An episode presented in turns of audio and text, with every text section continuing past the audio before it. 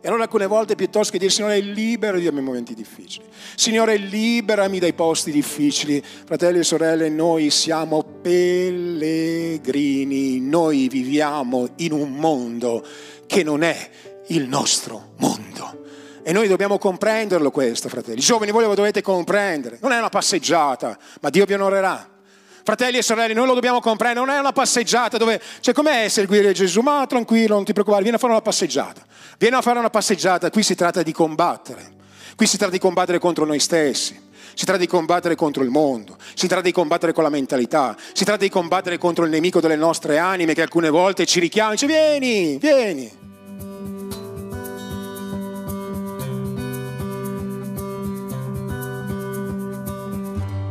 Libro di Daniele, al capitolo 1, eh, è scritto che il terzo anno del regno di Joachim, re di Giuda, Nabucodonosor, re di Babilonia, marciò contro Gerusalemme e l'assediò.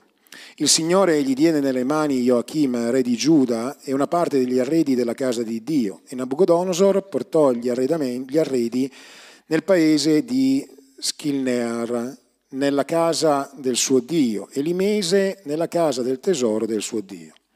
Il re disse ad Aspenazza, capo degli eunuchi, di condurgli dei figli di Israele di stirpe reale e delle famiglie nobili.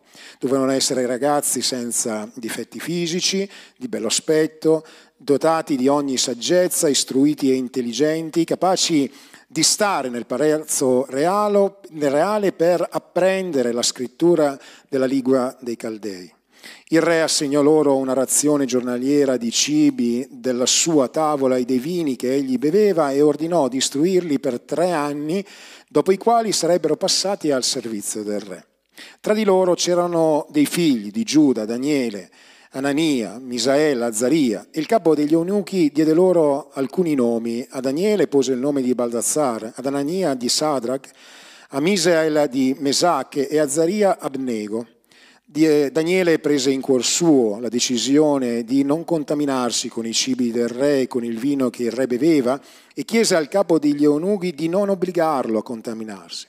Dio fece trovare grazia eh, e compassione presso il capo degli eunuchi, questi disse a Daniele, io temo il re mio signore che ha stabilito quello che dovete mangiare e, e bere, se egli vedesse eh, le vostre facce più magre di quelle dei giovani della vostra età, voi mettereste in pericolo la mia vita presso il re.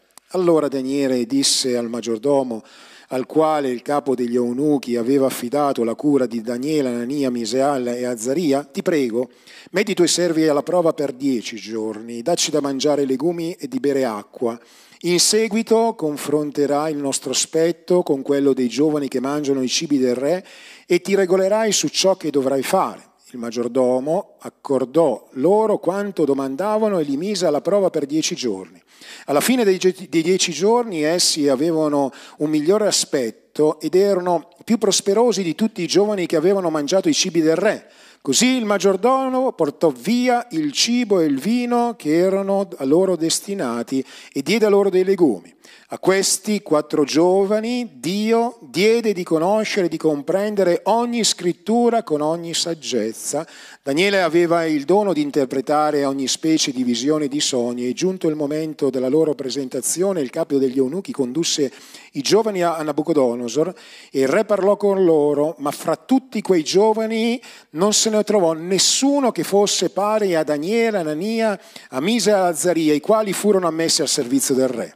Su tutti i punti che richiedevano saggezza e intelletto e su quali il re li interrogasse, egli li trovava dieci volte superiore a tutti i magi e gli astrologi che erano nel suo regno. E Daniele continuò così fino al primo anno del re Ciro. Insomma, una storia che ha un inizio e una fine se voi mm, avete letto o leggerete il libro di Daniele vi accorgerete che i primi sei capitoli sono proprio storie, eh, una assestata all'altra. Ecco perché si utilizzano in modo particolare per insegnare ai giovani, agli adolescenti, ai bambini, perché sono storie che vengono raccontate che parlano degli episodi che iniziano e concludono proprio eh, attraverso la lettura di un semplice capitolo della parola di Dio. E ogni capitolo ha un significato, non entrerò nei particolari, ma cercherò solo di predicare il primo capitolo questa, questa mattina e senza entrare in alcune dinamiche e quello che vediamo qui è qualcosa di particolare perché il popolo di Israele si ritrova a vivere un momento difficile. Il titolo di questo messaggio è Chiamati in tempi difficili, chiamati e chiamate in tempi difficili, perché vedete, quando noi viviamo dei momenti difficili, allora alcune volte pensiamo che in qualche modo Dio ci abbia abbandonato. Quando ascoltiamo per esempio della morte di qualcuno, pensiamo che dove è Dio, insomma, e invece alcune volte noi dobbiamo comprendere che le situazioni, i tempi nei quali noi viviamo sono delle stagioni.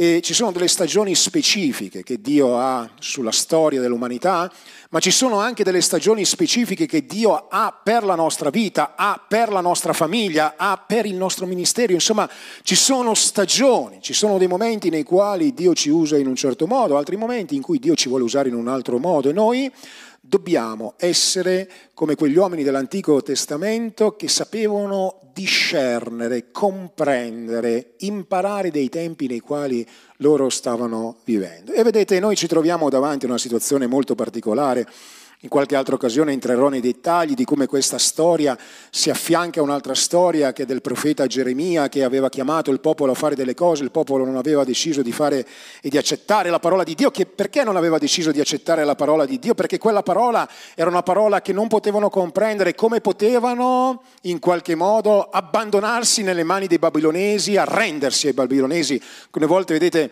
noi abbiamo un'idea di Dio, abbiamo un'idea di come Dio si deve muovere, ma Dio è Dio, si muove come vuole, fa quello che vuole e noi dobbiamo semplicemente nella preghiera, nell'intercessione, nello stare davanti a Dio, non solo bussare come Gesù ha detto che dobbiamo bussare, ma dobbiamo anche riconoscere il tempo nel quale Dio ci ha chiamato. No? Il fratello Paul diceva in qualche modo questo è un tempo nuovo, ma quando comprendiamo i tempi, le stagioni nelle quali viviamo, quando siamo vicini al cuore di Dio.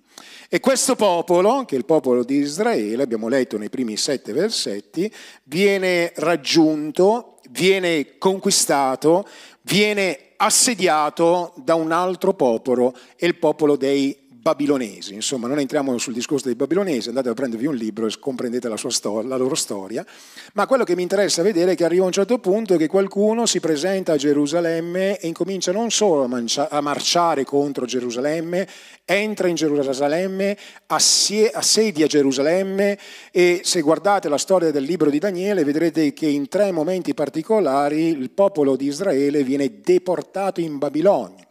E io prima di entrare in queste questioni che ci possono interessare in parte questa mattina, vorrei farvi pensare a questi quattro ragazzi, a questi quattro uomini, ragazzi perché erano adolescenti nel tempo nel quale sono stati portati in deportazione, vedono qualcuno marciare nella propria città, vedono prendere e assediare la città. Immaginatevi di essere in Italia a un certo punto un altro popolo viene e assedia e prende il controllo della nostra nazione. Quale sarebbe la nostra condizione, come vivremmo, quale sarebbe la nostra sensazione anche come cristiani nel vivere dei momenti difficili, ma vedete la parola di Dio non ci ha mai nascosto che noi vivremo anche momenti difficili nella nostra vita e come ci dobbiamo comportare quando arrivano momenti difficili.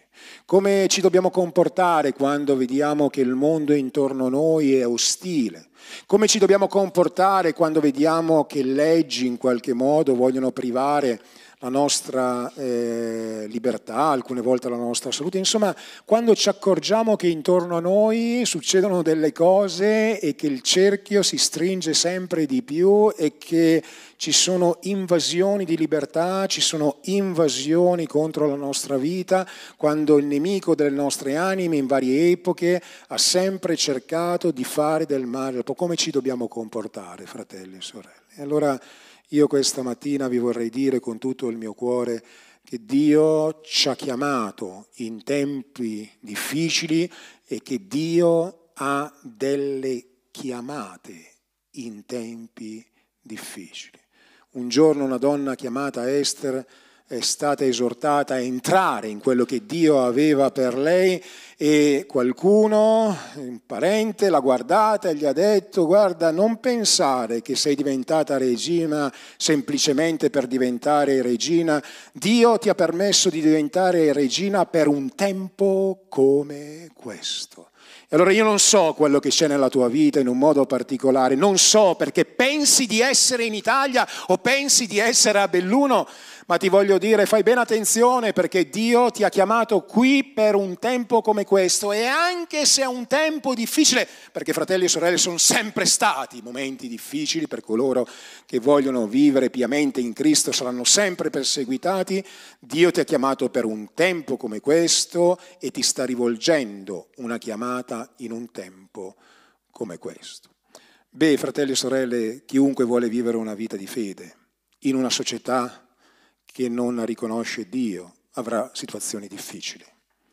Chiunque vuole essere fedele a Dio e non contaminarsi nella mentalità di questo mondo avrà sempre momenti difficili. Insomma, vedete, i babilonesi avevano una, un modo che è molto simile a quello che succede ancora oggi, in forme diverse, forse oggi non abbiamo quel tipo di violenza, non abbiamo quel tipo di mentalità, non abbiamo quel tipo di eh, angherie contro la nostra vita, ci sono altri modi, ma vedete i babilonesi avevano un modo, volevano assimilare le persone, volevano portare le persone ad essere come loro, ma non è quello che sta succedendo, fratelli e sorelle, non è quello che sta succedendo ai nostri figli. Non è quello che sta succedendo oggi alla nostra vita. Non è quello che sta succedendo in qualche modo che il nemico vorrebbe che succedesse anche alla Chiesa. Potete cantare, potete lodare, potete anche andare a fare qualche predicazione importante che vi assimilate al nostro pensiero. Importante che fate come noi facciamo, importante che viviate esattamente per le stesse ragioni che gli altri vivono. Insomma, arriva il momento nel quale addirittura il nemico può fare un patto con te dicendo vai in chiesa, fai, insomma, canta i tuoi canti, importante che fai quello che ti dico io, importante che ti assimili alla mentalità di questo mondo, importante che vivi per quello che gli altri vivono. Mi dice, pastore, ma anche altri cristiani si stanno comportando così. Beh, ci sono cristiani che si stanno facendo assimilare. Ci sono cristiani che stanno perdendo l'urgenza della predicazione. Ci sono cristiani che stanno vivendo vite doppie nella loro vita, certo, ci sono, ci saranno sempre e continueranno ad esserci finché il Signore ritornerà. Vi ricordate quando Gesù ha detto che il grano e la zizzagna cresceranno assieme? E qualcuno gli ha proposto, dicendo non c'è problema, andiamo, togliamo subito, no? facciamo pulizia, cerchiamo di togliere le cose che non... Ma no, no, non, non vi permettete di fare questa cosa, lasciate che crescano assieme, poi arriverà il momento nel quale io verrò, gli angeli verranno, prenderanno il grano, prenderanno anche la zizzagna, la zizzagna sarà buttata nel fuoco, il grano avrà una buona ricompensa. Anche negli ultimi tempi il nemico cercherà di assimilare tanti cristiani. La domanda è, fratelli e sorelle, questa mattina, mattina alla luce di questo testo, ma noi, non gli altri, noi, non gli altri, tu, non gli altri, che cosa vorrai fare? Perché qui vediamo qualcosa di molto forte che troviamo in questa parola, insomma quanti di voi leggono la Bibbia e sono abituati ad ascoltare i sermoni probabilmente sanno dove sto arrivando, ma a me non interessa trovare cose nuove, a me interessa analizzare con voi la parola di Dio e trasferirvi quella parola così com'è, senza fronzoli, senza mezzi termini, portandoci davanti a una realtà che è la realtà della croce, che è la realtà del voler vivere con Dio, insomma noi siamo chiamati in tempi difficili e siamo chiamati chiamati a prendere delle decisioni personali, personali. È scritto nella parola di Dio qui, no? Daniele prese nel suo cuore la decisione di non contaminarsi. Qui parliamo di cibi, ma chiaramente la contaminazione ha a che fare con tante altre cose. Ci sono state cose che Daniele ha accettato. Per esempio ha accettato di essere istruito nella, nell'Università dei Caldei, ha accettato che qualcuno gli potesse in qualche modo cambiare il nome, ma non ha accettato di mangiare qualcosa. Ora, al di là delle questioni di carattere dietetico, ma quello che mi interessa sottolineare questa sera, questa mattina, è il fatto che lui non ha accettato che qualcosa potesse contaminarlo dal di dentro.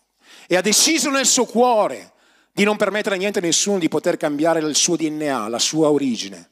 Il suo modo di vivere interiormente. E vedete questa scelta Daniele non l'ha fatta insieme a tutti gli altri, questa è una scelta che lui ha fatto personale. Vi ricordate quando Giosuè a un certo punto nel libro di Giosuè dice quanto a me e quanto alla mia casa noi serviremo il Signore, vi ricordate? E la decisione è partita da Lui. Allora questo è un tempo, dice il Signore, nel quale io vi sto chiamando a fare delle scelte personali. Vi sto chiamando a fare sul serio, dice pastore, ma sono tempi difficili, pastore, ma ci sono i cattivi che ci vogliono fare del male, ci sono sempre stati. Pietro ha detto questo incendio non sta divampando solo per alcuni di voi, questo incendio è qualcosa che sta divampando in ogni luogo. Se guardate, fratelli e sorelle, ci sono tante persone che hanno momenti difficili, ma la decisione è personale.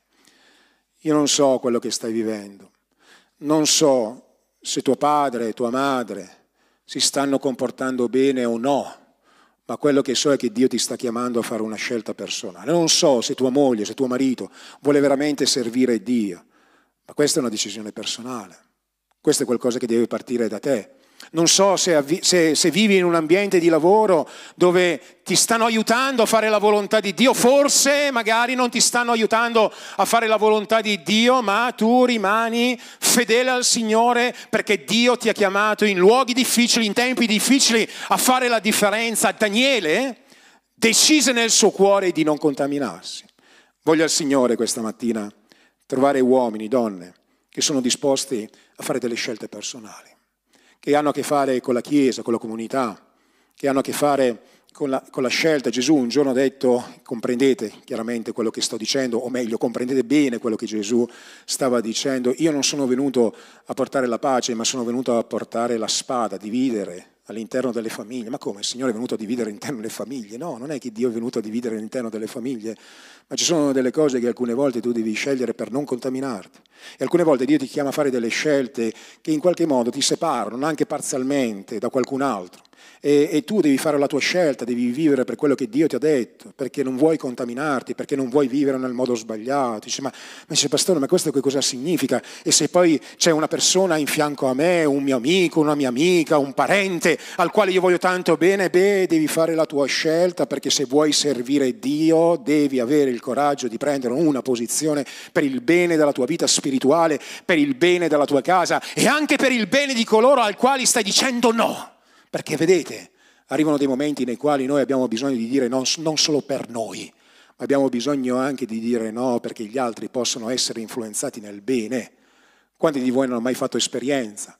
Che avete preso una scelta per Dio Inizialmente questa scelta non è stata compresa, ma poi le persone che magari non avevano compreso sono state benedette della vostra scelta. Hanno incominciato a vedere che quella era la scelta giusta, si sono allineati. Quante volte i pastori devono fare delle prese di posizione per il bene del popolo? Lo sanno benissimo che non tutti sono contenti in quello che stanno dicendo, ma non guardano semplicemente alle persone, non guardano semplicemente a quello che le persone vogliono. L'uomo di Dio, un uomo che vuole predicare la parola di Dio non può vivere condizionato eternamente da quello che sono i rumors, le cose che gli altri dicono e poi quando finisce la predica che cosa diranno di me? Andrei in depressione ogni giorno se vivessi così. Abbiamo bisogno di piacere al Signore, di prendere delle posizioni spirituali vere. Tanti anni fa ho deciso di scegliere di seguire Gesù. E la mia scelta non è stata una scelta facile, i miei genitori inizialmente non l'avevano compresa, le persone che erano vicino a me, i miei amici non l'avevano compresa. Ma che fai? Ti fermi? Che fai?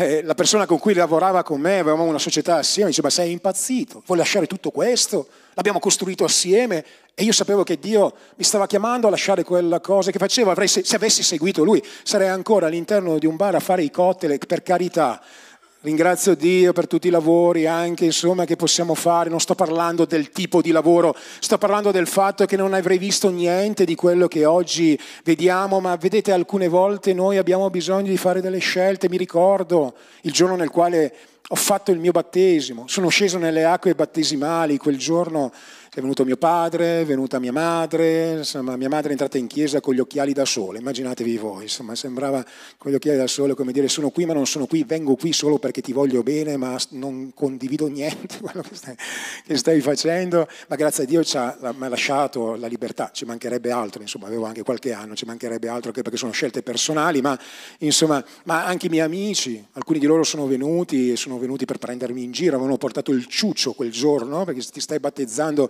hai qualche anno in più. E insomma e tutto questo era un ambiente ostile, la società era un ambiente ostile, eh, la famiglia, capitemi bene, non anche fosse, ma era diventata un pochino ostile per il mio cambiamento, eh, il mio posto di lavoro, il mio socio era diventato ostile a un certo punto, lui mi ha detto a un certo punto eri, sei stato come una meteora che sei sparito, cioè camminavamo assieme, adesso non camminavamo assieme, abbiamo la stessa mentalità, adesso non abbiamo più la stessa mentalità, ci capivamo con un'occhiata, adesso non ci comprendiamo più. Mio fratello stesso mi ha detto, prima noi ci comprendevamo e adesso non ti comprendo più. È normale che non ci comprendiamo più perché?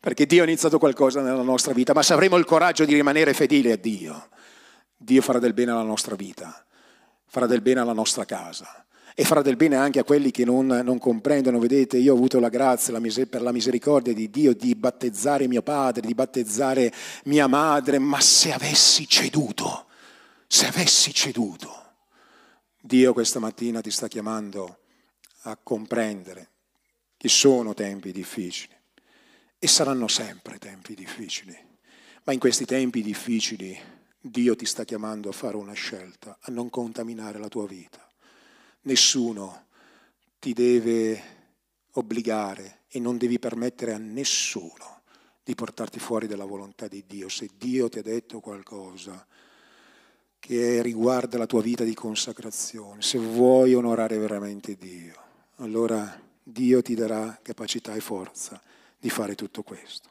E che cosa avvenne, fratelli e sorelle? Quanti hanno letto con me la scrittura questa mattina? Avvenne qualcosa che io credo con tutto il mio cuore e che Dio ha incominciato a onorare la vita di questi quattro persone, di questi Daniele e dei suoi tre amici. Ed è scritto nella parola di Dio che dopo questi dieci giorni di prova, dopo questo tempo di prova, questi giovani avevano un aspetto meraviglioso. Quindi a quanti giovani vogliono essere belli, servite il Signore, onorate il Signore e sarete più belli degli altri. ma non solo esternamente, ma non solo esternamente. E vedete, non sto parlando per eh, eh, conquistare la vostra attenzione semplicemente, ma vedete, io vedo tanti giovani in questa generazione e vedo i nostri giovani giovani che con tutti i loro difetti, con tutte le loro difficoltà, con tutti i loro combattimenti, ma quando li vedo dicono i nostri giovani sono cento volte eh, più belli dei giovani di questo mondo, ma anche semplicemente per come vivono, per il loro modo di parlare, per il loro modo di vestirsi, per il loro modo, e sto parlando di persone che stanno veramente seguendo il Signore, persone che stanno vivendo con Dio. Insomma, Dio vi sta proteggendo, vi sta preservando. Ci sono giovani in mezzo alla strada che quando li vedete veramente sono già distrutti, hanno 15 anni, 16 anni, 17 anni, 18 anni, sono già devastati, devastati dall'alcol, devastati dalla droga, devastati dal fumo. Sono completamente devastati. Sono completamente devastati e li vedi, sono lì e li stai guardando, stanno barcollando e stanno, non hanno dignità in niente nel loro modo di vivere, nel loro modo di vestire. Eh, ragazze che, che, vanno e si vestono, se possiamo dire così, o si svestono semplicemente mettendo la propria vita, il proprio corpo alla mercé di ogni persona. E questo non vale solo per le ragazze, vale anche per i ragazzi che in qualche modo stanno attirando. Vedete quanto sta avvenendo, ma grazie a Dio, per dei giovani che vogliono fare la differenza. Grazie a Dio per un popolo che dice io voglio seguire il mio Dio e Dio li ha onorati non semplicemente perché erano più belli, non semplicemente perché erano più vigorosi, ma è scritto che Dio gli diede un'intelligenza dieci volte maggiore, incominciarono ad avere una sapienza, un'intelligenza al di sopra di tutti gli altri. E vedete, io credo che Dio abbia ancora il potere di fare questo. Giacomo dice che se abbiamo bisogno di sapienza, cosa dobbiamo fare, fratelli e sorelle? La dobbiamo credere a Dio, che Lui ce la fornirà. Ci sono dei momenti nei quali veramente abbiamo bisogno di sapienza, di saggezza.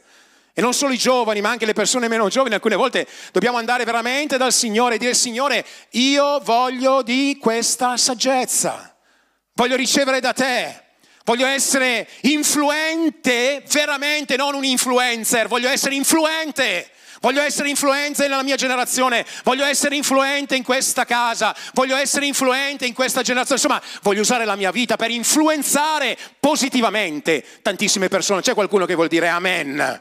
Dio sta chiamando degli influencer, ma veri, influencer cristiani. Chi è un influencer? È una persona che con la sua vita in qualche modo trasferisce e guida altre persone, alcune volte nella vendita nell'acquisto di alcuni prodotti, altre volte in una mentalità, beh, voglia al Signore, capitemi quello che sto dicendo, che Dio possa suscitare degli influencer cristiani, degli uomini, delle donne, dei giovani, che con la propria vita possono essere di influenza agli altri. Perché noi fratelli e sorelle, anche se non lo vogliamo, siamo di influenza verso qualcuno. Pensate solo, come genitori, verso i nostri figli Decidiamo di venire in chiesa, stiamo influenzando i nostri figli a venire in chiesa. Decidiamo di non andare in chiesa, stiamo decidendo di influenzare negativamente i nostri figli. Decidiamo di onorare Dio, influenziamo positivamente i nostri figli. Non lo, fa- non lo facciamo, non li influenziamo.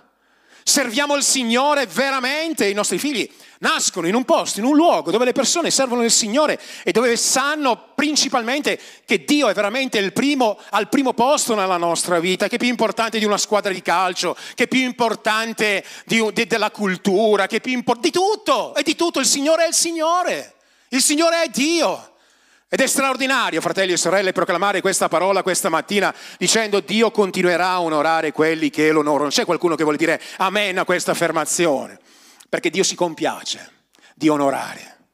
Dio si compiace di prendere le persone e dire ho visto quello che stai facendo per me.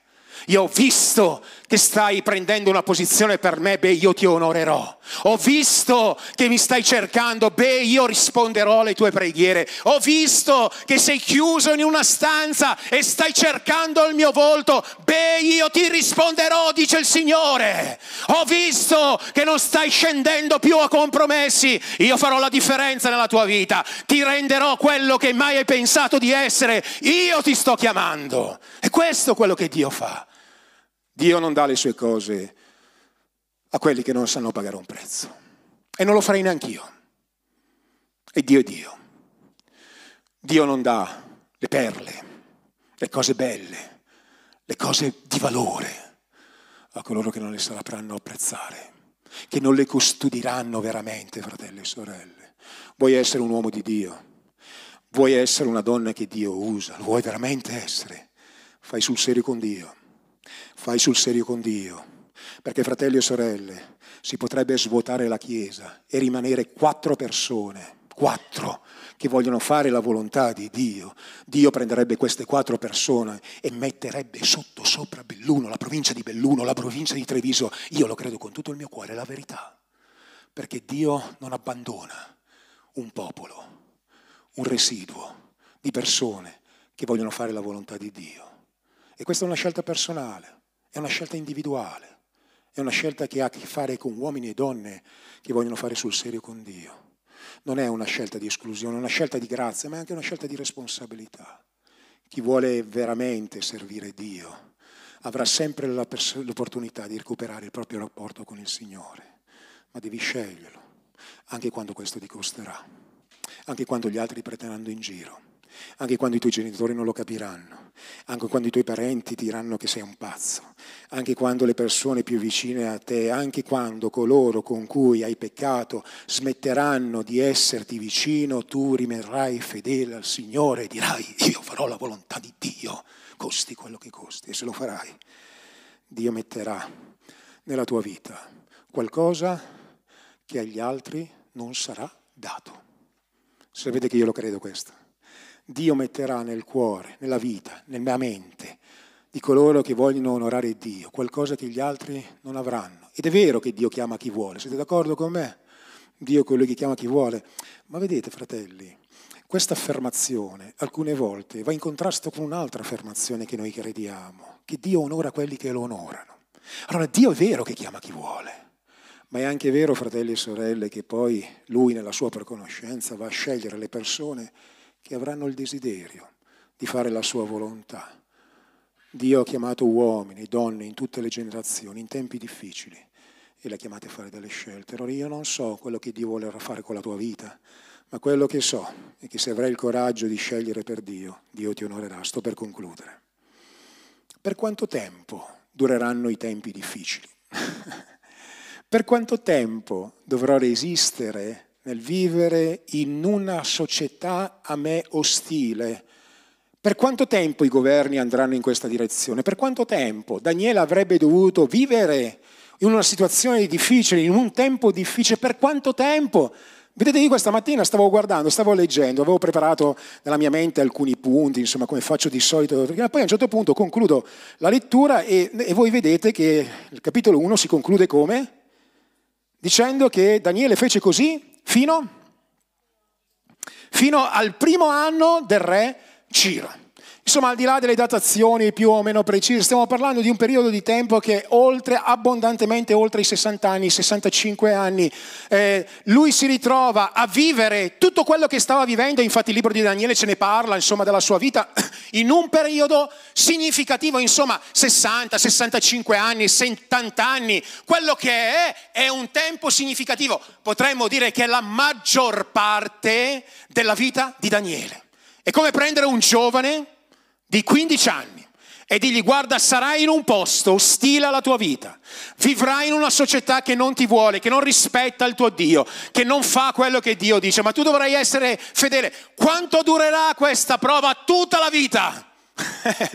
Chi avrà perseverato fino alla fine sarà salvato. Mi sembra di ricordare che Gesù abbia detto qualcosa di questo genere.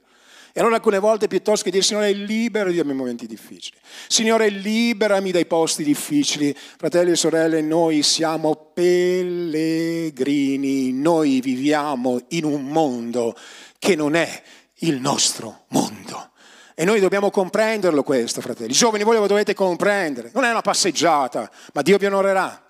Fratelli e sorelle, noi lo dobbiamo comprendere, non è una passeggiata dove, cioè com'è seguire Gesù? Ma tranquillo, non ti preoccupare, vieni a fare una passeggiata. Vieni a fare una passeggiata, qui si tratta di combattere. Qui si tratta di combattere contro noi stessi.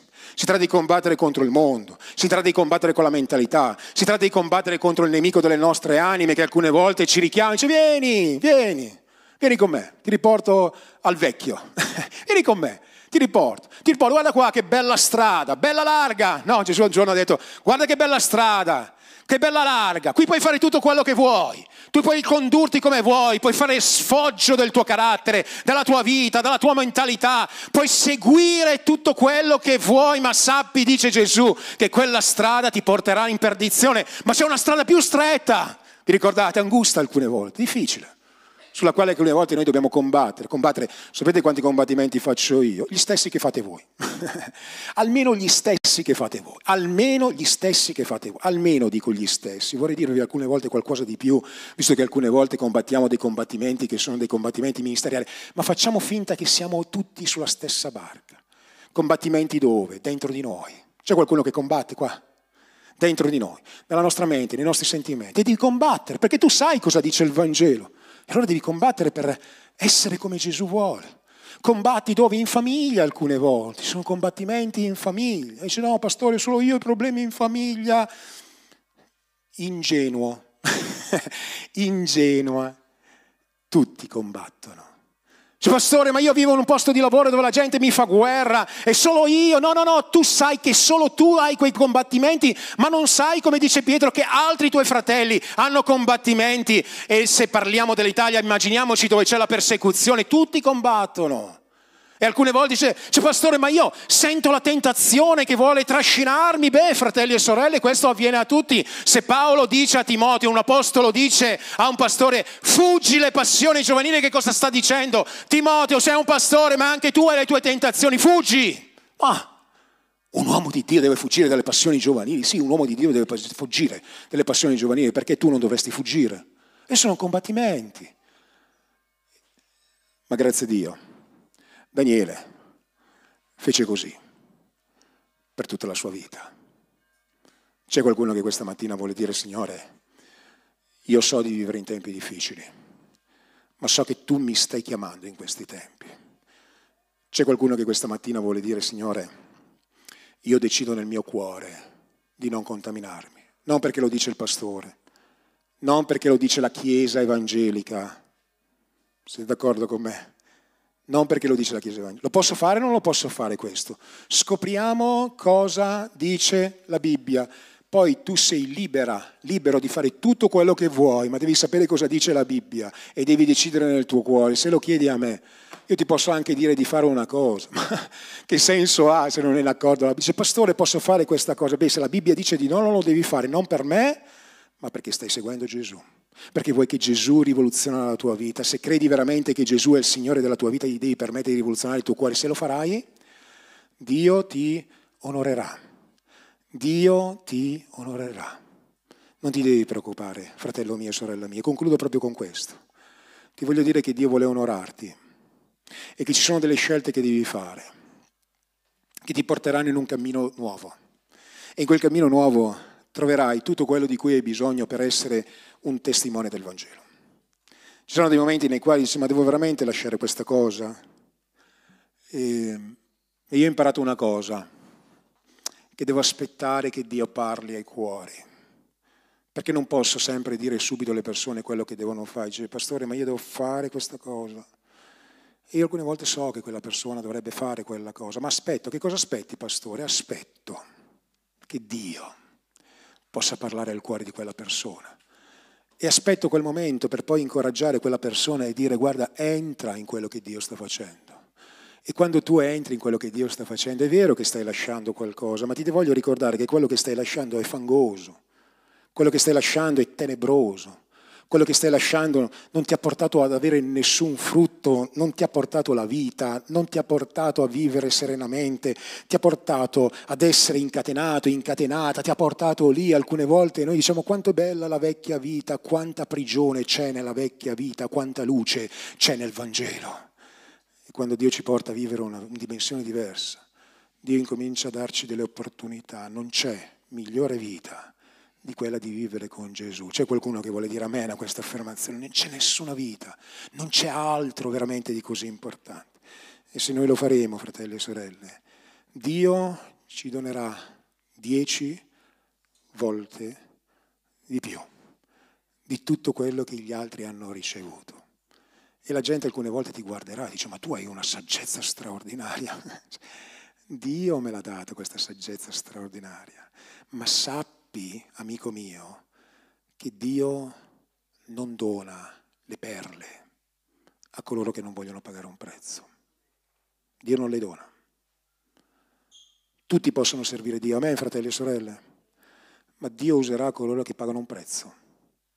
E questo non lo dico io, lo dice il Vangelo. Tutti possono essere potenzialmente dei discepoli, siete d'accordo con me? Ma mi sembra che Gesù ha detto che chi non è disposto a rinunciare a tutto non potrà essere un discepolo. E allora questa mattina Dio ti incontra e ti usa grazia e ti dice questo è un tempo nuovo, questo sta arrivando una, una nuova onda spirituale, sta arrivando un risveglio che Dio vuole mandare ma tu devi essere al posto giusto, al momento giusto. 120 uomini su 500 che avevano ricevuto la promessa stavano aspettando l'onda e quel giorno nell'alto solaio, nel giorno di, Pentecoste, quando Dio intervenne, 120 uomini furono riempiti di Spirito Santo e andarono a predicare il Vangelo fino alla fine perché? Perché erano uomini che hanno detto io non seguirò i 320. Sapete cosa stavano dicendo quei 120? Io non seguo la maggioranza. Io non seguo la maggioranza. Io seguo quello che Dio mi ha detto di fare. E faccio quello che il Signore mi ha detto di fare in accordo alla sua parola, insieme ai miei fratelli, insieme alle mie sorelle, insieme ai 120, insieme al residuo, non da soli, insieme agli altri, nel fare quello che Dio ha stabilito. E allora Dio ha onorato questi 120. E se questo costerà qualcosa, perché costerà qualcosa, Signore sono disposto a fare la tua volontà. C'è qualcuno che questa mattina vuole dire amen? Qualcuno che dice Signore, vieni e usa la mia vita. Vogliamo alzarci in piedi, non prenderemo ancora molto tempo. Chiudi i tuoi occhi e, e di Signore, eccomi. È vero, sono in tempi difficili, è vero, ci sono combattimenti, ma è anche vero che tu sei con me. E mentre canti questo canto, fai la tua scelta. Mentre preghi attraverso questo canto, di Signore, io voglio fare la mia scelta. E mentre il nemico forse ti sta susserrando alla mente che per te non c'è più speranza, ti voglio dire che se sei qui questa mattina, se stai ascoltando questa parola, è perché Dio, non un uomo, Dio ti sta dicendo che c'è speranza, che c'è speranza, che la grazia di Dio possa conquistare il tuo cuore, ma che quella grazia trasferisca un senso di responsabilità, un senso di responsabilità, affinché tu possa fare le cose giuste, perseverando per tutta la tua vita, onorando Dio, onorando la parola di Dio ed essendo un uomo, una donna che dice quanto a me, fermati qua, non pensare alla tua casa in questo momento, devi dire quanto a me fermati qua. Daniele, non è che è andato a parlare con gli altri, dice facciamo sta cosa, no. Ha detto Daniele, guardalo qua, il leader, se vogliamo utilizzare questa parola. Dice quanto a me, io lo farò. Che cosa volete fare voi tre? Volete venire? se lo volete fare bene, altrimenti ci vado io. Altrimenti vado io a fare questa cosa. E Dio avrebbe usato Daniele, quanto a me. Daniele prese la scelta nel suo cuore. Gesù un giorno disse, ve ne volete andare anche a voi, se quanto a me io seguirò il Padre. Guardalo lì, guarda lì il leader per eccellenza, Gesù, cioè, che voleva seguire il Padre, che voleva onorare il Padre, che viveva, che spendeva la sua vita, che la sacrificava, che dava se stesso per gli altri, che amava incondizionatamente, che perdonava. E quante volte le persone forse dicono e basta, vuoi ancora perdonare, vuoi ancora dare opportunità. Eh Gesù, chi vuole essere mio discepolo, prenda la sua croce ogni giorno e mi segua. Una croce dove muori, ma una croce anche dove vivi e dove trovi il senso della tua vita. Padre, grazie per la tua parola. Grazie, perché questa parola è una parola profetica, nel senso che ha il potere di influenzare il nostro pensiero e le nostre azioni, in accordo e sotto l'autorità tua, Signore. Benedici quanti l'accoglieranno e vivranno per essa, nel nome potente e prezioso di Gesù. Vogliamo cantare.